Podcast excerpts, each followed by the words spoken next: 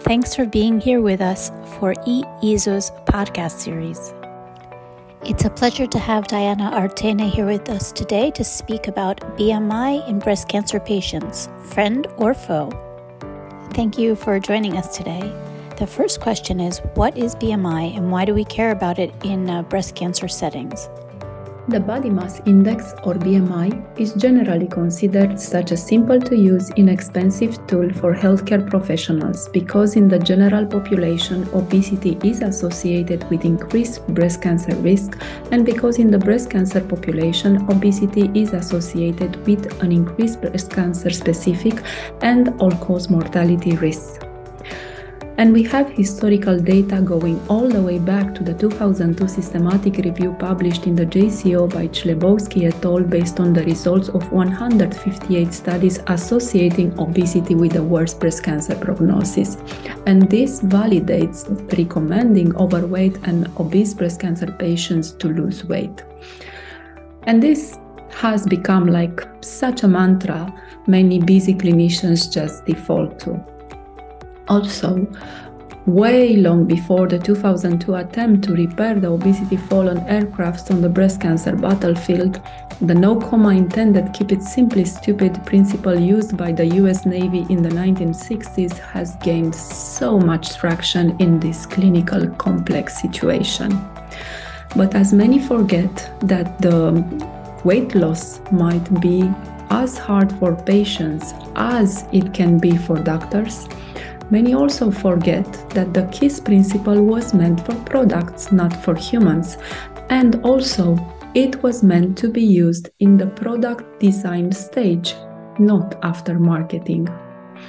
In the era of precise medicine, using BMI for breast cancer patients seems like a sunk cost fallacy, doing something because you've done it for a long time and you know how it's done, regardless of its efficacy like a sleeping beauty whose prince never came. After all these years, many still act asleep using this KISS type old index to simplistically define normality. And why would you say that using BMI to define obesity is simplistic? In the busy day to day practice, many prefer simple to use inexpensive tools to make fast clinical decisions. But using BMI to define a disease as complex as obesity in a context as complex as breast cancer is simplistic because a number ignores the actual human, correlating today's total body weight to squared height ratio to all sorts of good or bad outcomes, regardless of age, race, gender, insufficient sleep, sedentariness, or chronic yo yo dieting, and regardless of this specific human's actual health stages. Ignoring that people labeled normal by BMI can actually be metabolically or behaviorally unhealthy. By presenting abnormal metabolic parameters like hyperglycemia, insulin resistance, dyslipidemia, or liver steatosis, regardless of a normal range BMI that does not consider neither of these, nor the distribution of fat around the body, a higher waist circumference being linked, for instance, to diabetes or cardiovascular disease, and simply keeping the focus on having a waist size less than half the height, being as a simple to use and inexpensive tool, but maybe a bit more valid, as at least this addresses visceral adiposity. Moreover, Normal BMI says nothing about being behaviorally healthy, which is very important in nutrition. Our ability to stop eating and our cravings are influenced by the amount of fat we have in our body by the hormone leptin. People with more fat, thus more leptin, thus more leptin resistance, have lower ability to feel satiety and more intense food cravings thus harder to maintain body weight regardless of BMI. That is why defining obesity by a number negates its complexity and kind of separates patients in the good, the bad, and the ugly without providing any actual clinical utility, neither for preventing nor for solving it. Losing weight without losing fat does not improve metabolic or behavioral health, nor oncology outcomes. But if obesity is detrimental for breast cancer patients, wouldn't it be normal to recommend that our patients lose weight? The most basic oncology nutrition recommendation is not to recommend patients to lose weight. In many cancer settings, things are just the opposite. The most basic oncology nutrition recommendation is that patients diagnosed with cancer require a higher protein intake than the general population because many cancers and oncology treatment associate sarcopenia.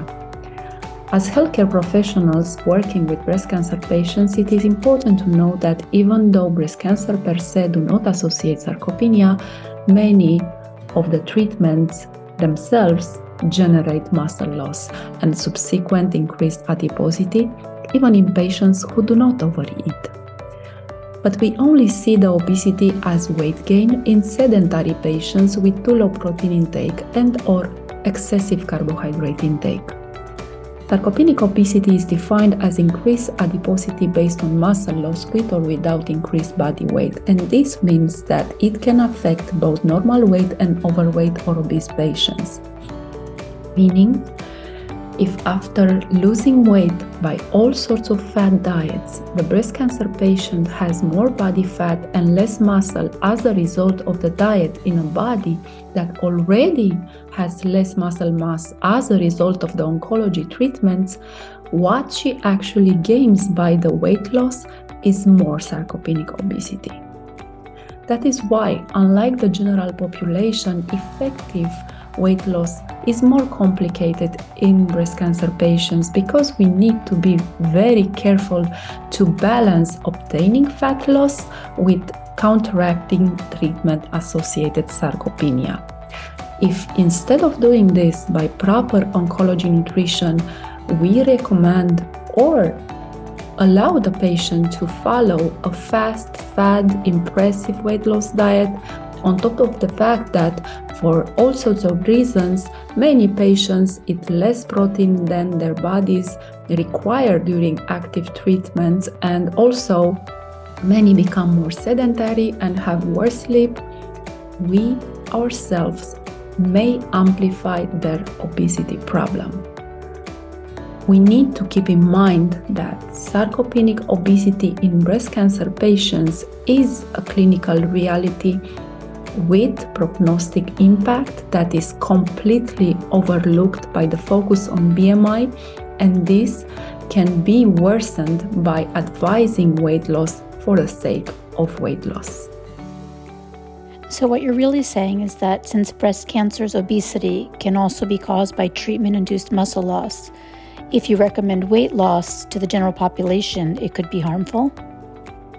When designing weight loss for breast cancer patients, we need to keep in mind that they cannot just eat anything throughout the many different stages of treatments, as they experience mucositis and nausea, which influences their ability to properly digest many foods, mental and physical fatigue, which diminishes their drive to practice physical activity, disturbed sleep, which halts their ability to lose fat, and stress induced emotional eating, which puts gas on the fired up weight gain associated with the treatment induced sarcopenia. So, oncology patients' nutrition should be personalized to their specific situation to nausea, bloating, diarrhea, anxiety, low quality sleep, and the need to find some happiness in a piece of cake. Treating breast cancer patients like just another healthy Joe trying to lose some weight ignores the metabolic, digestive, and emotional impact specific to different breast cancer diagnoses and treatments. And the sole focus on BMI just ignores it all. When trying to address breast cancer patients' weight gain, it is important to know how metabolism actually works during such harsh treatments and at least a bit of the neurophysiology of self control.